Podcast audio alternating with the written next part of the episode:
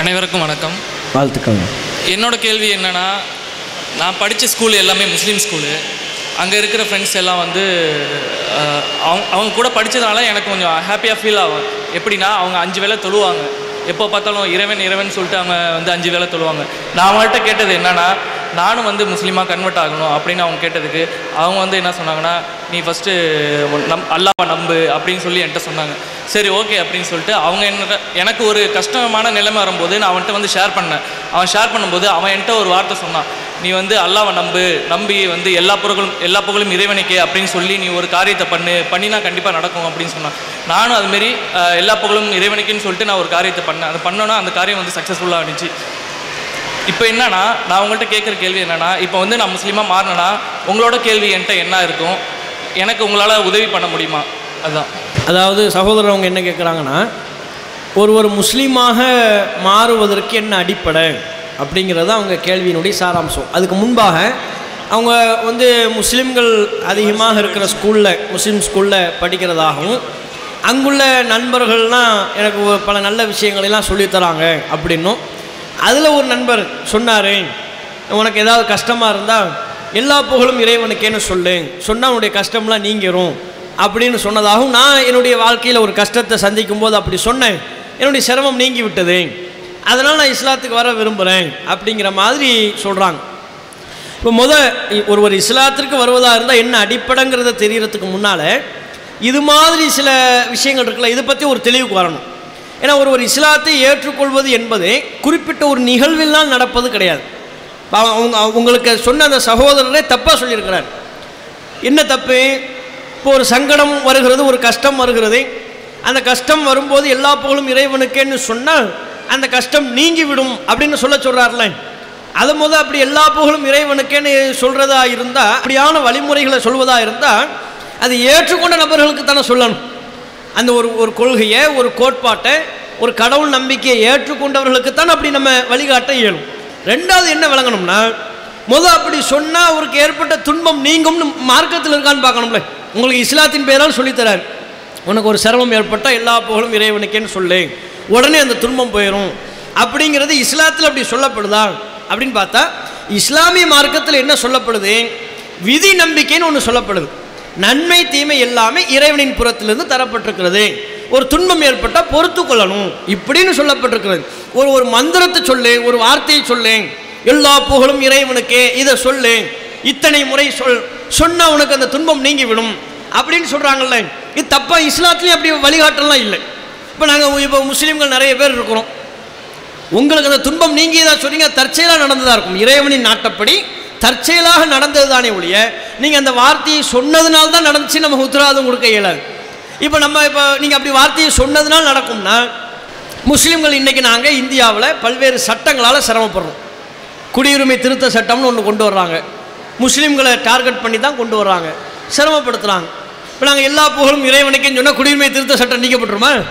நாங்கள் போராட வேண்டிய அவசியமே இல்லையே. வீதியில் இறங்க வேண்டிய அவசியமே இல்லையே. அப்போ இது வந்து மார்க்கத்தில் அப்படி சொல்லப்படலை. எந்த துன்ப துன்பத்தை தருவது இறைவன் தான். நம்ம வாழ்க்கையில் ஒரு நல்லதை ஏற்படுத்துவதும் ஒரு துன்பத்தை தருவதும் இறைவன். அந்த இறைவன் எனக்கு எந்த இறைவன் துன்பத்தை தந்தானோ அந்த இறைவன் இந்த துன்பத்தை நீக்குவான நம்பணும். அந்த நம்பிக்கை எனக்கு மார்க்கத்தில் சொல்லப்பட்டிருக்கிறதே ஒழிய இப்படி எல்லா புகழும் இறைவனுக்கே சொல்லு அப்படிங்கிற மாதிரியான ஒரு வார்த்தையை இத்தனை முறை இத்தனை கவுண்டிங்கில் சொல்லணுங்கிற மாதிரிலாம் நமக்கு இல்லை. இது ஒரு விஷயம். இப்போ ஒரு குறிப்பிட்ட ஒரு நிகழ்வில் உங்களுக்கு ஒரு நல்லது நடக்குது. அதனால் நான் வந்து இந்த மார்க்கத்துக்கு வரேன் இந்த மதத்துக்கு வர்றேன்னு சொன்னால் அது வரவேற்கத்தக்கது கிடையாது. ஏன்? இது நி- நிலையானது கிடையாது. எல்லா நா- எல்லா மதத்துலேயும் அப்படி நடக்கும். ஒரு முஸ்லீம் இருப்பார். தனக்கு குழந்தை இல்லைன்னு இருக்கும். திடீர்னு ஒரு இந்து சகோதர சகோதரியை அவங்க நலனை நாடி நீங்கள் இந்த கோயிலுக்கு போங்க. அந்த கோயிலுக்கு போனீங்கன்னா உங்களுக்கு குழந்தை பிறக்கும்னு சொல்லி அந்த கோயிலுக்கு போயிட்டு வந்தான்னா குழந்தை பிறந்துடும் அப்போ அதனால் அதனால் இவர் அந்த அந்த மதத்துக்கு மாறணும்னு அர்த்தம். அப்படி மாறினார்னு சொன்னால் என்ன ஆகும்னா குழந்தை பிறந்த உடனே அந்த மதத்துக்கு இந்து மதத்துக்கு மாறிடுவாரா? அடுத்து அந்த குழந்தைக்கு ஒரு காய்ச்சல் ஏற்பட்டுரும் நோய் ஏற்பட்டுரும். அப்போ ஒரு கிறிஸ்தவ நண்பர் சொல்லுவார் நீ சர்ச்சுக்கு போகணும். கன்னிமாதா சர்ச்சுக்கு போனால் உன் குழந்தைக்கு ஏற்பட்டிருக்கிற நோய் நீங்கிரும். அப்படிங்குவார். சர்ச்சுக்கு போயிட்டு வருவார் எதேச்சியாக நோய் நீங்கிரும். அப்போ இப்போ கிறிஸ்தவராக மாறுவாரா? அப்போ மதம் மாறிக்கிட்டே இருக்க வேண்டியதுதான். என்ன நிலை ஏற்படும்? ஒவ்வொரு நிகழ்வு நடக்கின்ற போதெல்லாம் மதம் மாற வேண்டும் என்றால் எந்த ஒரு மதத்திலையும் நிலையாக நாம் நிற்க இயலாது மதம் மாறிக்கொண்டே இருக்கக்கூடிய ஒரு சூழல் ஏற்படும். மதம் மாறுவதற்கு அதை நம்ம அளவுகளாக வைக்கக்கூடாது. ஒரு தெளிவுக்கு வரணும். என்ன தெளிவு? இங்கே போனால் நோய் சரியாகும். அங்கே போனால் நோய் சரியாகும். நம்ம வாழ்க்கையில் எதேச்சியா நோய் சரியாகி விட்டது நம்ம நினச்ச கவலை நீங்கி விட்டதுன்னா அப்போ இதுதான் சரி. இந்த மதம் தான் சரி. இந்த கோட்பாடு தான் சரி. அப்படின்னு நம்ம நினைக்கக்கூடாது. ஒரு கோட்பாட்டை சரி காண்பதற்கு ஒரு மதத்தை சரி காண்பதற்கு அதன் கொள்கைகள் சரியாக இருக்கான்னு பார்க்கணும். அந்த கொள்கை எனக்கு பிடிச்சிருக்கா? அதன் செயல்பாட்டு முறைகள் பிடித்திருக்கிறதா? அதைத்தான் நம்ம அளவுகோலாக பார்க்கணுமே. ஒருவர் இந்து மதத்தை வர்றார்.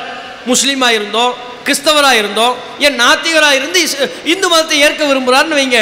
நான் அந்த கோயிலுக்கு போனேன் எனக்கு சரியாயிருச்சு. அதனால் இந்து மதத்துக்கு வரேன்னு சொன்னால் அது ஏற்புடையதல்ல. அது ஒரு சிந்தனைபூர்வமான வாதம் கிடையாது. சிந்தனைபூர்வமான கருத்துங்கிறது என்ன? நான் இந்து மதத்தின் கொள்கை கோட்பாட்டை படித்து பார்த்தேன். தத்துவங்களை படித்து பார்த்தேன். செயல்பாட்டு முறைகளை படித்து பார்த்தேன். கரெக்டாக இருக்கிறது சரியாக இருக்கிறது மெச்சத்தக்கதாக இருக்கிறது. இப்படின்னு சொல்லி வர்றது இருக்குல்ல அதான் சரி அதான் நிலைக்கவும் செய்யும். அது மாதிரி இப்போ ஒருவர் எந்த மதத்தையும் ஏற்கலாம். நம்ம ஆரம்பத்தில் சொன்ன மாதிரி இந்திய ஜனநாயகத்தில் ஒவ்வொருவருக்கும் தத்தமது மதத்தை ஏற்று செயல்படுவதற்கும் பிரச்சாரம் செய்வதற்கும் விரும்பிய மதத்திற்கு மாறவும் உரிமை இருக்குது யாரும் விரும்பிய மதத்துக்கு மாறலாம். மதம் மாறக்கூடாதுலாம் இல்லை. அரசியலமைப்பு சட்டம் நமக்கு அனுமதி வழங்குது. ஒரு முஸ்லீமாக இருக்கிறவர் இந்துவாக மாறலாம் கிறிஸ்தவராக மாறலாம் அவருக்கு அந்த உரிமை இருக்குது ஒரு இந்துவாக இருப்பவர் முஸ்லீமாக மாறலாம் கிறிஸ்தவராக மாறலாம் அவருக்கு அந்த உரிமை இருக்கிறது. ஒரு கிறிஸ்தவர் முஸ்லீமாக மாறலாம் அவருக்கு அந்த உரிமை இருக்கிறது. மதம் மாறுவதற்கு எதை நம்ம அளவுகளாக பார்க்கணும்? கொள்கை என்ன? கோட்பாடு என்ன? சரியாக இருக்கா? அப்படின்னு பார்க்கணும்.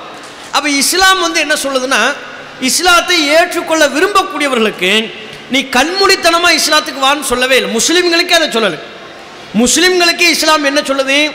அஃபலா எத்த தப்பருனது குரான் இவர்கள் குரானை சிந்திக்க மாட்டார்களான்னு இஸ்லாம் கேட்குது ஏப்பா நீ குரானை கண்மூடித்தனமாக ஏற்றுக்கிற சிந்திக்க மாட்டியா? இஸ்லாத்தின் போதனையெல்லாம் நீ சிந்திக்க மாட்டாயா? குரானில் சொல்லப்பட்ட கருத்து எல்லாமே நூற்றுக்கு நூறு சதி.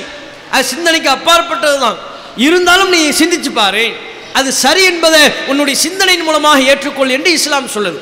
அப்போ குரான் முஸ்லீம்களுக்கே நீ ஏ- சிந்தித்து ஏற்றுக்கொள் என்று சொல்லுகின்ற பொழுது முஸ்லீம் அல்லாதவர்களுக்கு நீங்கள் சிந்திக்காமல் ஏற்றுக்குங்கன்னு சொல்லுமா? அப்படி சொல்லார்.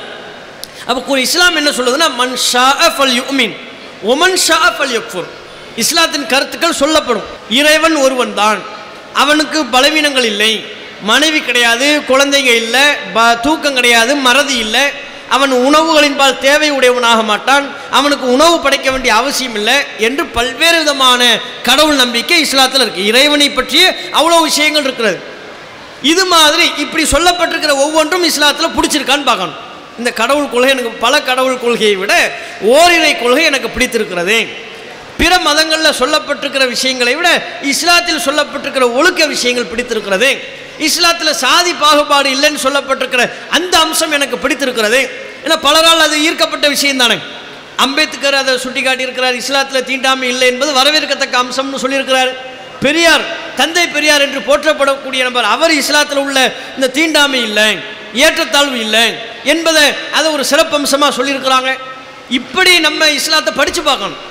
அதில் உள்ள கொள்கை கோட்பாடெல்லாம் பிடிச்சிருக்கான்னு பார்க்கணும். பிடித்திருந்தால் யாரும் இஸ்லாத்தை ஏற்கலாம். விரும்பியவர் இஸ்லாத்தை ஏற்றுக்கொள்வதற்குண்டான உரிமை அவருக்கு வழங்கப்பட்டிருக்கிறது. ஆனால் சிந்தித்து ஏற்க வேண்டுமே ஒழிய அந்த நண்பர் சொன்னார் இந்த நண்பர் சொன்னார் நான் அந்த தர்காவுக்கு போனேன் இந்த மசூதிக்கு போனேன் உடனே எனக்கு உடம்பு சரியாகி விட்டது அந்த தாயத்து கட்டினாங்க உடனே எனக்கு சரியாகி விட்டது நான் இஸ்லாத்துக்கு வரேன்னு சொல்லக்கூடாது. அது இஸ்லாமே ஏற்றுக்கலை இஸ்லாமே அப்படி வருவதை ஏற்கவே இல்லை விரும்பவே இல்லை.